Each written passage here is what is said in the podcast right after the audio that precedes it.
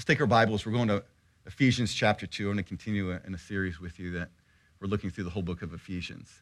What number message is this? Number four? Do you know, I, uh, I looked online. I checked to see how long I preach. I preached 47 minutes last week. Can I just repent in dust and ashes? I am so sorry for preaching so long. Preach longer. Preach longer. Okay, I'll do that. I just want to say what the Lord has for us to say. For preaching, it's very difficult because it could be something that I want to say, but you, the preacher has to be very careful and walk in the Spirit to such a degree that you're just going like, God, I just want to say.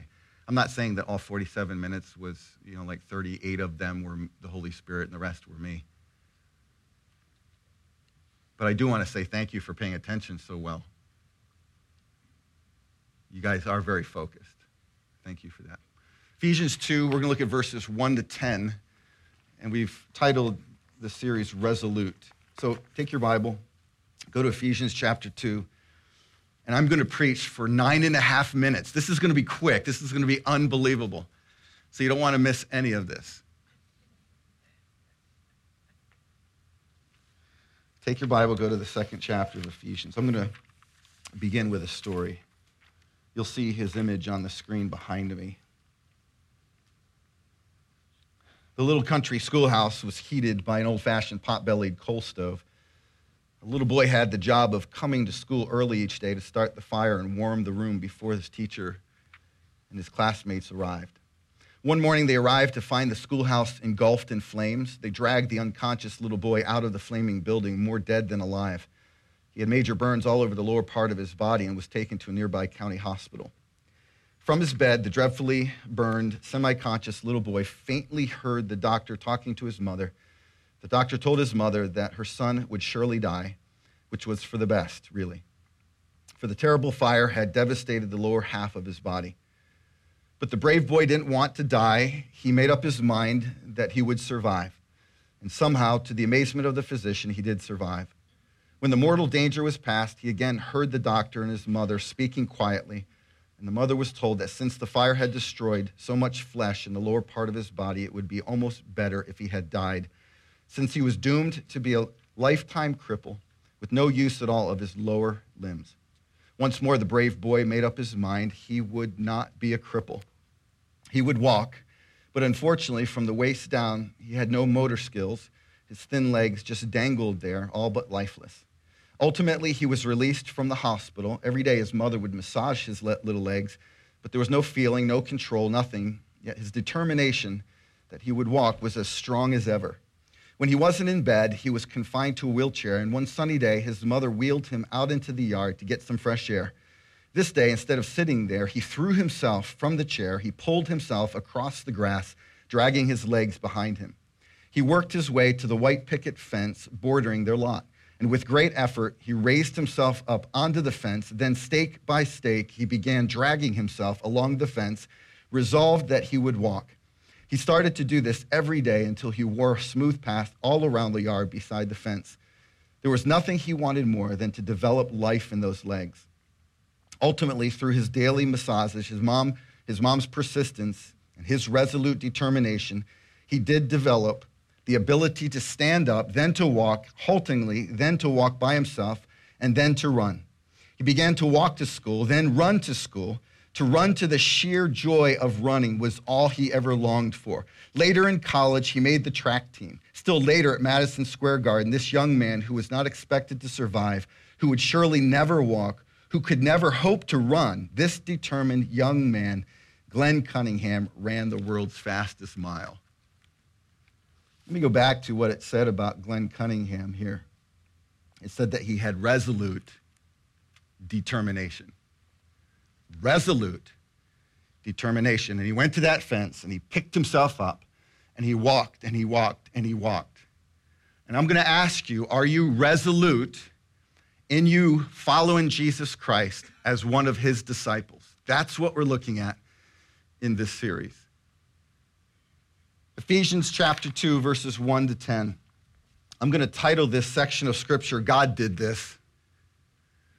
God did this. And I think Glenn could honestly say it really wasn't him, it was somebody that was much stronger than him, giving him the power to be able to do what He did.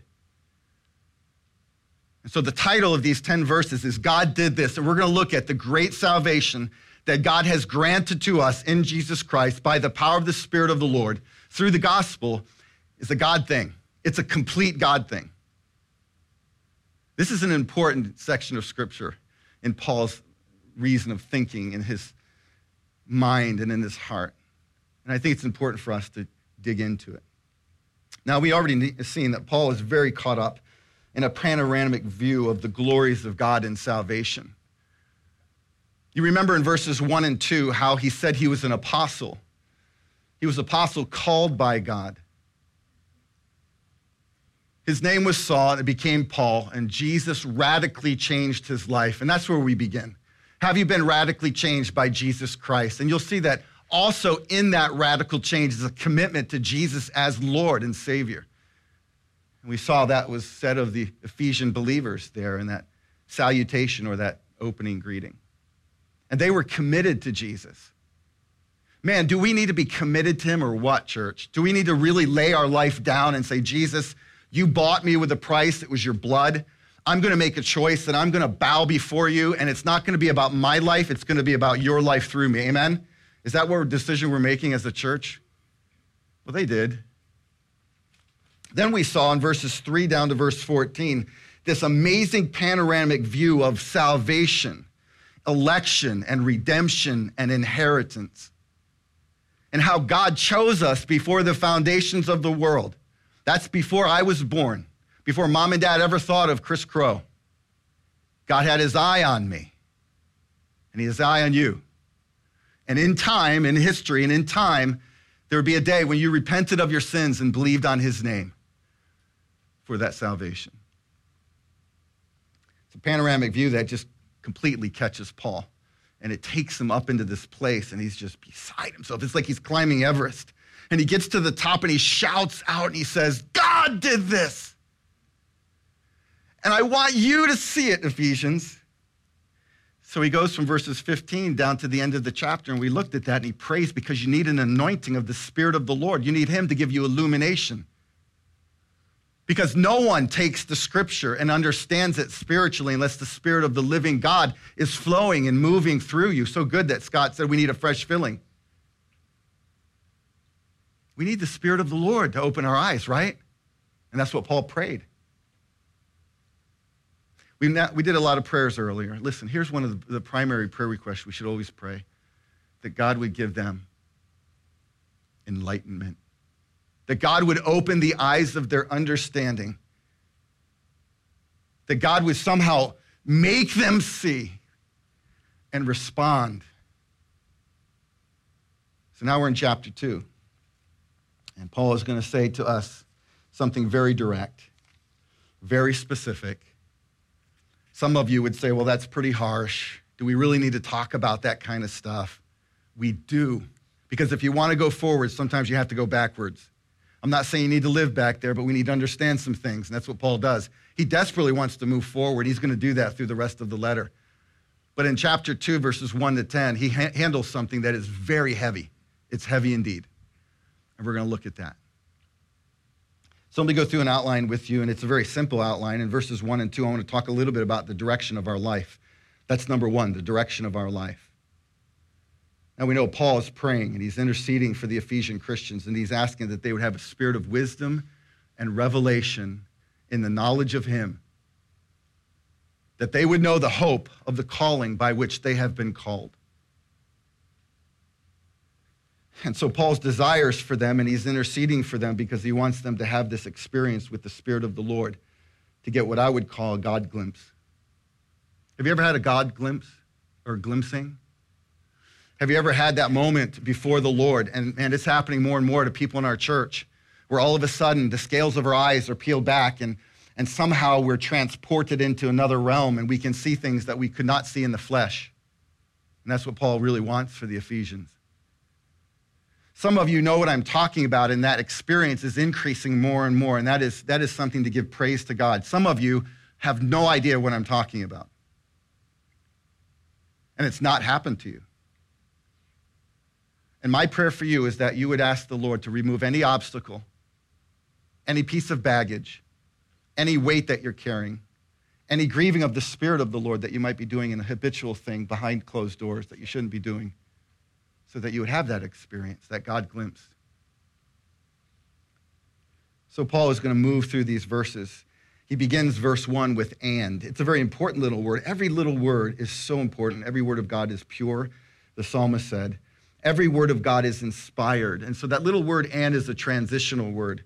And Paul wants our thoughts to keep flowing. Remember, the, the titles that are in your Bible and the numberings were not in the original. It, wasn't like that in Greek and Hebrew. It wasn't like there was chapter 2, verses 1 down to verse 10 in the Greek manuscripts. Those were added to help us to understand, maybe divide some thoughts and kind of move through a text in a way that might be a little bit more understandable. So Paul uses and, and he's still in that same thought as he was praying at the end of chapter 1. And he wants us to continue on. And he says some things like this. If you'll take your eyes to the text, chapter 2, and you were what? What's it say? You were dead. You were dead, he says to the Ephesians.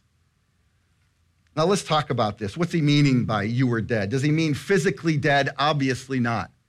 He is talking about spiritual death.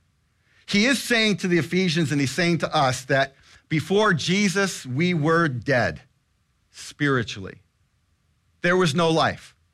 We were unable. We weren't connected to God. In fact, we were against God. We're called children of disobedience. We were aliens. We were enemies of God. These are other terms that Paul uses and other writers in the text of Scripture to describe that we're dead, that there's no life inside of us. And he wants them to begin with something like this. It's heavy, it's hard, it's direct. But I like that about the Apostle Paul. He says they were estranged from God. There, there is no life, nothing there. No response. I've been to many funerals, have done many funerals, and I see as the people come up to the open casket and tears are flowing down their cheeks and they're, they're talking to the, the dead person, they're talking to the corpse, they're trying to deal with the grief that's there, and they're, they're having this conversation with this this dead person almost as if they're expecting the person to respond, but the person will never respond. It doesn't matter if you put your head on their, your, their chest and you're like, please say something to me. Would you please give me some kind of sign? It will not happen because they're dead. And that's the same thing with us spiritually. This is how you were before Jesus saved you. You were dead. In fact, the Bible says in the text here, you once walked. In other words, you were walking dead.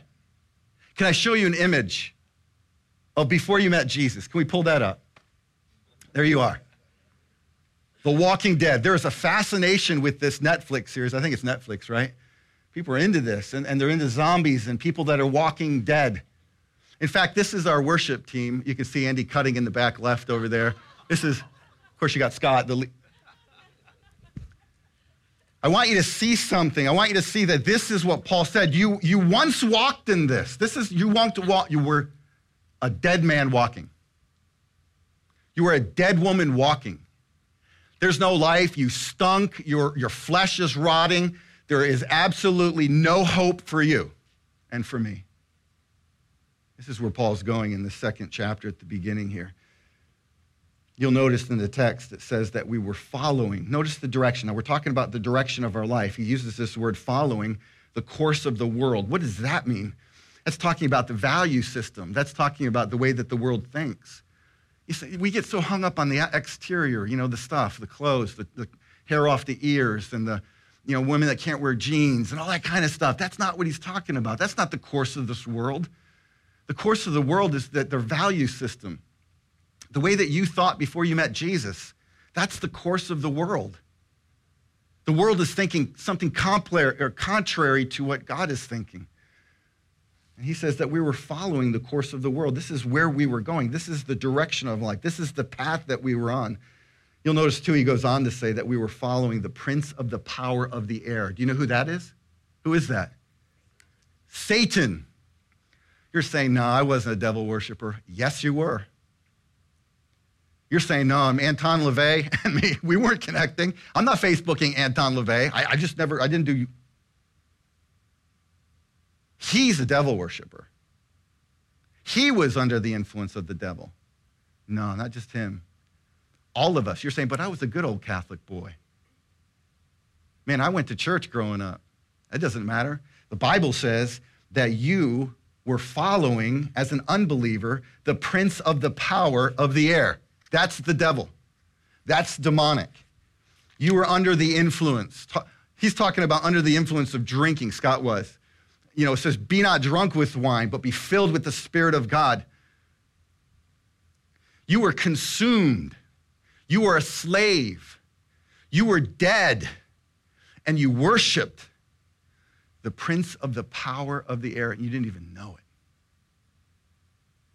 Is that kind of creepy to think that we were in that place? He calls it and he moves on. He says that we were rebels. He refers to us as sons of disobedience. And it's not just for males, it's, it certainly is daughters of disobedience. You know, we walked in disobedience. We were rebels. It's called original sin. This is the fall of Adam and Eve. Who's more to blame? Here's a little trivia. Who's more to blame, Adam or Eve, for all you theologians? Do you remember the story? The devil came to who first? Eve. And then what did Eve do? Gave it to her husband, and the, and the husband said, Yeah, let me have a bite of that. Who gets blamed for it? Adam. Why does Adam get blamed for it? Of course, what did he do? God says, What are you doing? And he goes, It's that wife you gave me. It's her fault. Don't blame shift, guys. Just, take, just own your stuff. Don't blame your wife.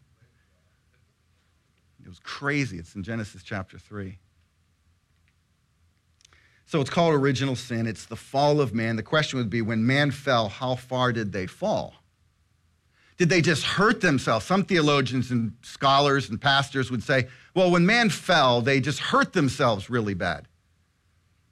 And so now they're walking with this limp and, and they, can, they can just make some choices and then they can fix themselves. And that is contrary to what the scriptures teach. When man fell, it wasn't just they hurt themselves, man fell and they were dead. There is no life. Isn't that what the scripture says? When you eat of the tree, you will what? You will die spiritually. So that affected everything. That affected your mind, that affected your will. Now that's important because after that, you still did have a will, right? You used your free will a lot when you were a non Christian. You put your socks on, hopefully they matched, right? You made choices about what you're going to eat during the day, what job you're going to try to get. That's, that's will, but that's not the will we're talking about when it comes to salvation. You lost that. And I lost that in the fall. Dead means dead. Dead people don't choose God, they can't.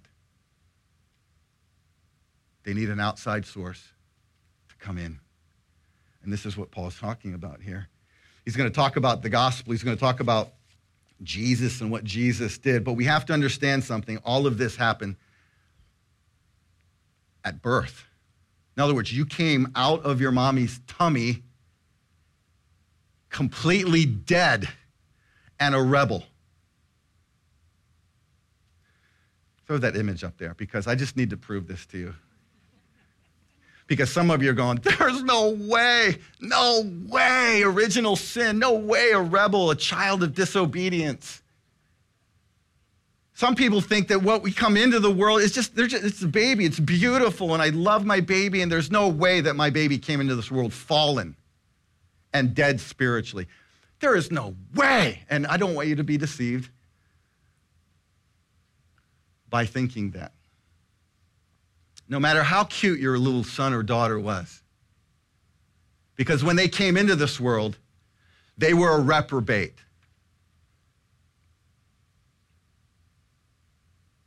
They were a child of disobedience.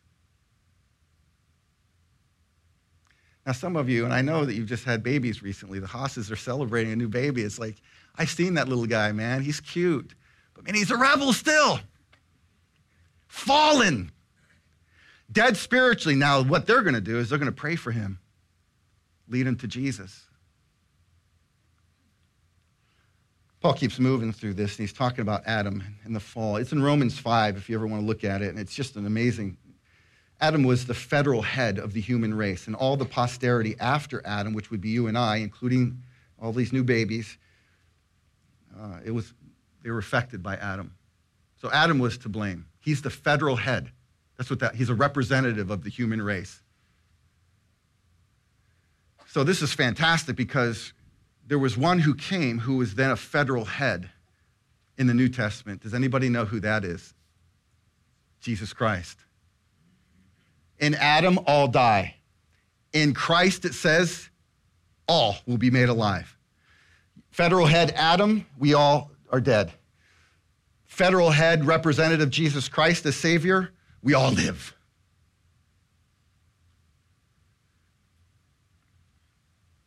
Ephesians, this is I can just hear Paul praying, Holy Spirit, help them to see this. Help them to realize that they're incapable, that they're dead, that there's no hope, they're in a state of hopelessness before Christ. Help them, Holy Spirit, to realize that the direction of their life is, is one of a person that is the walking dead. Number two, let's look at the desires of our life. It's in verse three.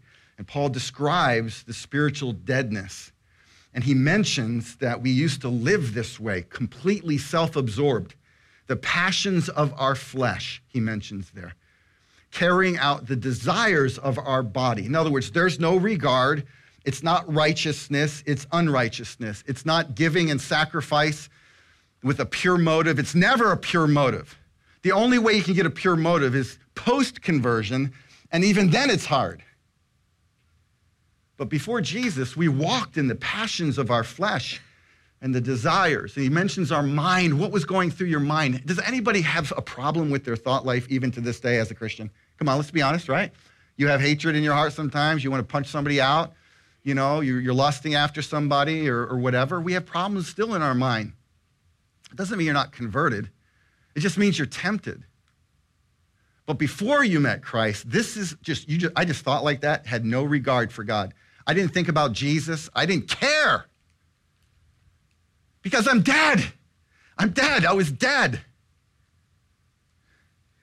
And all of us were in that same condition. Some of you might be dead in this room. Some of you might have thought you were saved, but you're not. And this is where Paul's going with the Ephesians. Because when the greatness of salvation is displayed, and, and, and Paul's looking at that, he's praying that the Ephesians grab a hold of that and when you grab a hold of that and you start to see how spectacular that panoramic view is of election, redemption, and inheritance, you know something wonderful has happened to you. But then again, if you come up to the edge of that rim, like the Grand Canyon, you're like, yeah, just a hole in the ground. Something's really wrong in your spiritual life. And you might need Jesus. But you're saying, no, no, I've been raised a Christian. My dad and mom were Christians, and they led me to Jesus when I was just a kid. That's not how you tell. I love this. Uh, Paul is, I love it because it just magnifies the gospel. It magnifies Jesus when we realize that God did this. Can I go back to a child? And this is going to just melt your heart. Can we throw that up there? It's going to, it's just like, you're like, Chris, you're going to have to convince me even more from the text of Scripture that, that man is fallen and dead and rebels when they come out. Do not be deceived by that picture. Because if we had the gift of interpretation, anytime that this baby freaks out all over his or her mom, is it a he or she? I can't tell. If you, could, uh, if you could understand what your child is actually saying in that moment of time when they're screaming at the top of their lungs, what are they saying? Dad, I hate you. You better be quicker about getting my bottle, Mom. Because I just can't stand that you're taking so long. You ever wonder what your child is thinking when they're screaming at the top of their lungs and you don't know what they're talking about? Do you think they're thinking to, about you? I just love my mom. Look at how great she looks today. My dad, he works so hard at the job, eight, nine, ten hours overtime. Do you think that's what they're thinking? No, they care about only themselves. that's what, if they could talk, and they're trying to talk, they'd be swearing at you. You're thinking, that's crazy. No, I really believe that. And then you have to train your child how to behave, right? Does anybody have like young kids here and you're trying to train your why do you have to try to cha- train them to behave? Why don't they just come out, right? At birth and they're just like completely obedient? Because they're dead. The Bible says they're children of wrath. We understand something. When we say that God is wrathful, we think, man, he is just uptight. He's mad. His veins are bulging out of his neck. He's got anger problems. It doesn't mean that. Think about the love of God and the exact opposite of the love of God. In other words, the love of God is being shed abroad, it's being presented to us in the gospel in Jesus. And if I simply say no to that gospel, I'm under the wrath. In other words, you're going to face the justice of God. Your sin has to be faced. And Jesus faced it. So one day, when you stand before God, and if you're not a Christian, He's going to be looking, He's not going to be looking at you, He's going to be looking for His Son in you. Because Jesus is the one who satisfied the wrath of God. Please don't try to go into heaven. Try, don't try to go through the gates without Jesus. It's going to be a bad day for you. And then he's going to say to you, I never knew you. Because I've never seen my son in you. So Paul continues on. It is hard, right? Who wants to talk about something so heavy and so, so weighty? So he gives us the bad news first, right? You ever heard that? Do you want the bad news first or the good news? Who usually says bad news first? Anybody like that? You're like, okay, pessimists, right? Optimists are the ones, I just want the good news. They're the ones in denial too. I just want good news. Don't ever tell me about bad news. You need bad news. And that's what Paul's doing. This is the bad news. Now we're going to transition here. We're going to move quickly through this, verses four to seven. Let's talk about the depth of God's attributes. Because there's two words there. And when Ralph was reading it, it was so wonderful because he got to this. But God, but God. You could do a sermon just on those two words. This is a change. He's talking about deadness, the fall, corruption, separation, but God. And that's what God does. He's going to he's to bring you through some stuff. He's going to allow some stuff to come into your life. And then there's going to be a transition moment, and, and you're going to start to see things clearer, and you're going to be like, wow, God, you're with me all the time.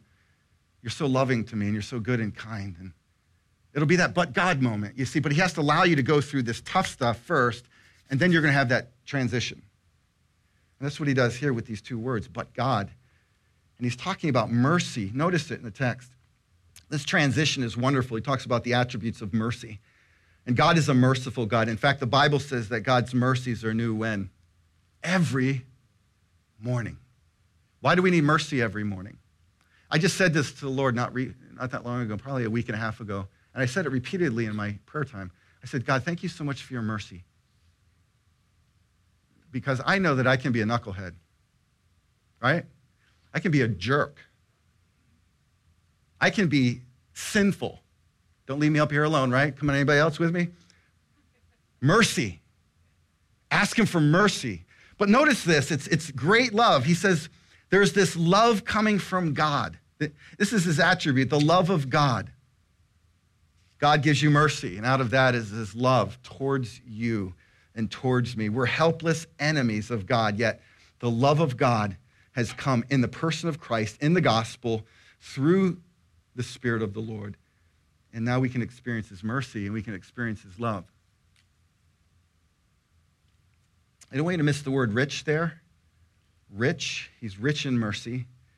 And he moves on and says, even when we were dead in trespasses, notice it, even when we were dead in trespasses. In other words, I'm a dead man walking. I am treading into places that God says, do not go there, like the tree of life. And Adam and Eve didn't regard that and did what they shouldn't have done and went and ate of the tree. No trespassing. and, and by nature, that's what I was the, the guy who would see a sign that said no trespassing, and what would I do? I'm passive aggressive. Anybody else in the house like me? So there was a cornfield. It's not the cornfield you'll see on the screen here, but there was a cornfield near my house, and it was like no trespassing. So young Chris, about nine, ten years old, went up into the cornfield and had matches, and I figured I'd try to, you know, see if the matches would would um, like basically burn down the, the cornfield. It was awful. I just meant to play with the matches with my friends. And all of a sudden it fell and the cornstalk started to go ablaze and started moving towards these homes. And I freaked out and I started running. And I was hiding in my house. And all of the fire trucks from all over came and saved those houses that were surrounding the cornfield. I was trespassing. I went into that realm. And when I came back out of that, my mom and dad finally found me behind a closed door. Even when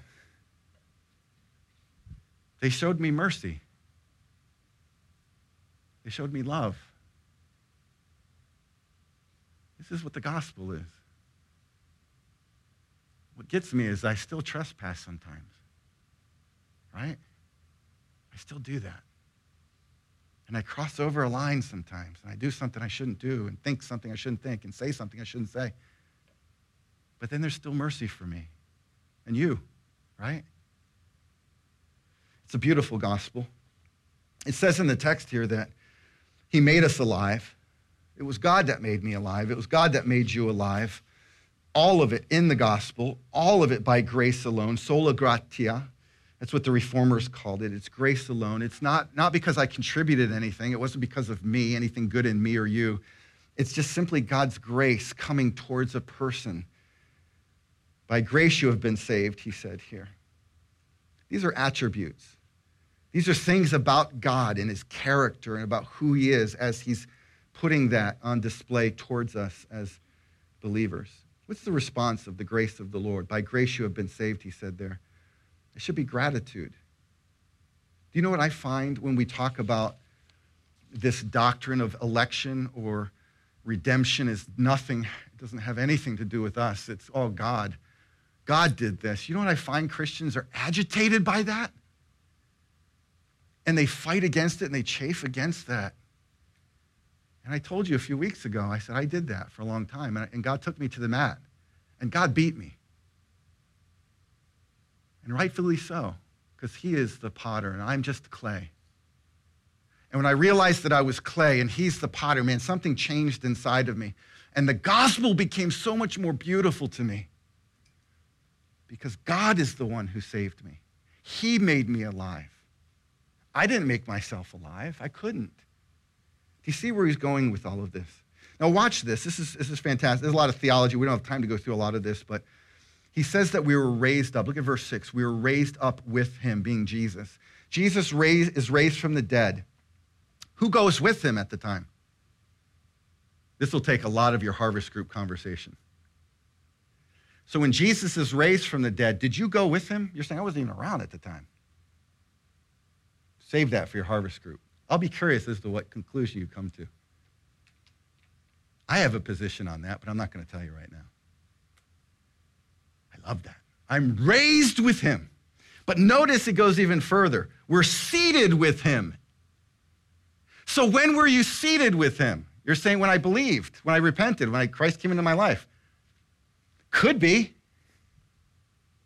Or maybe you were seated with him when he was seated at the right hand of the Father. You're saying, wait a minute, that doesn't even.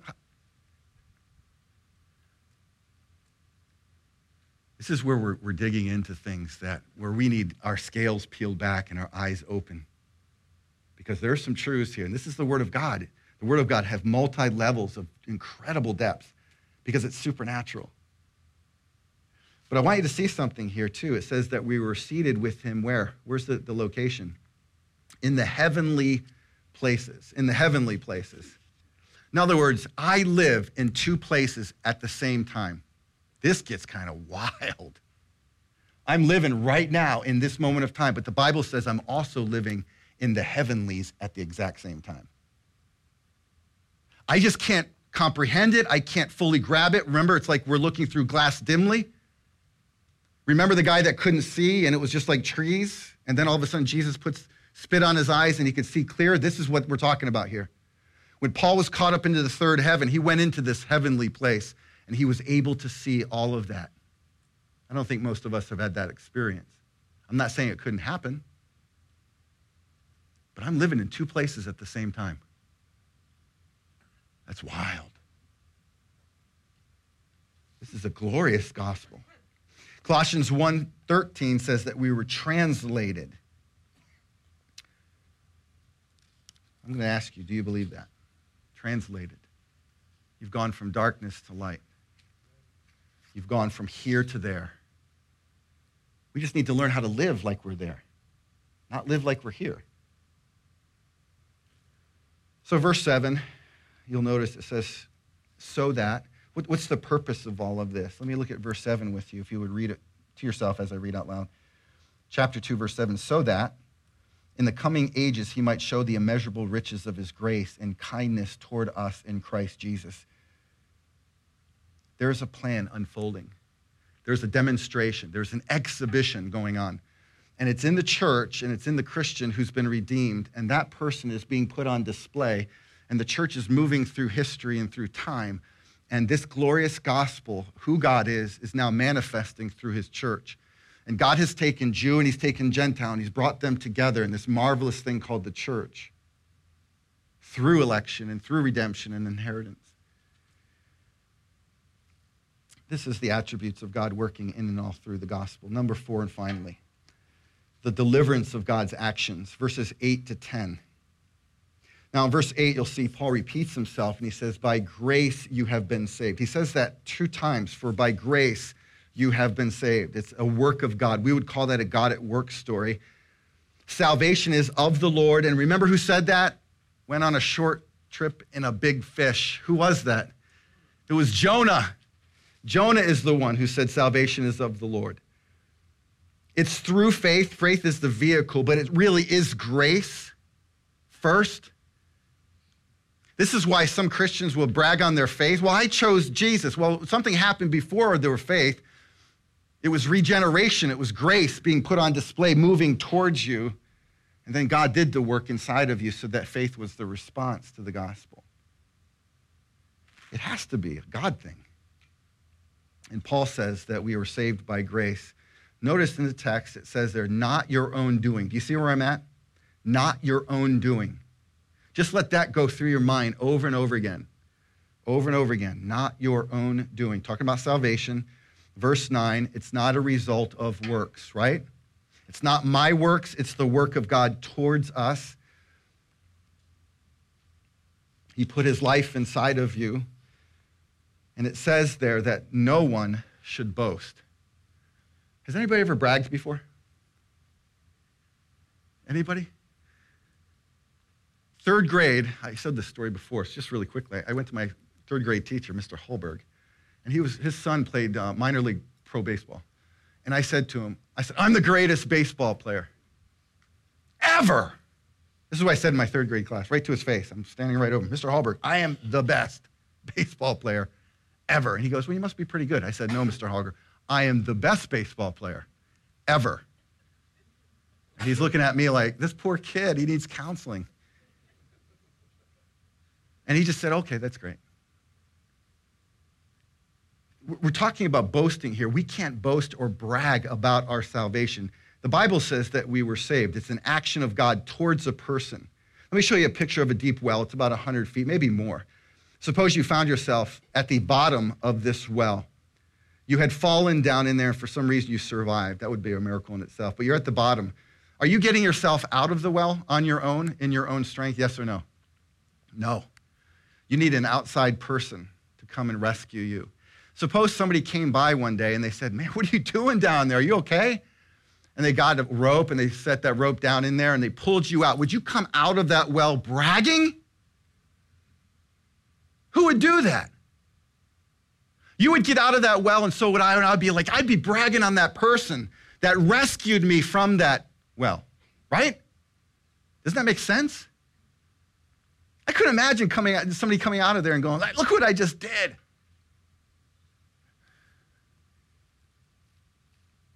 Paul goes on and he says, listen, we are his workmanship. It says, we are his workmanship. He is the one who is doing the work. We are God's handiwork. I mentioned to you that we are clay and he's the potter.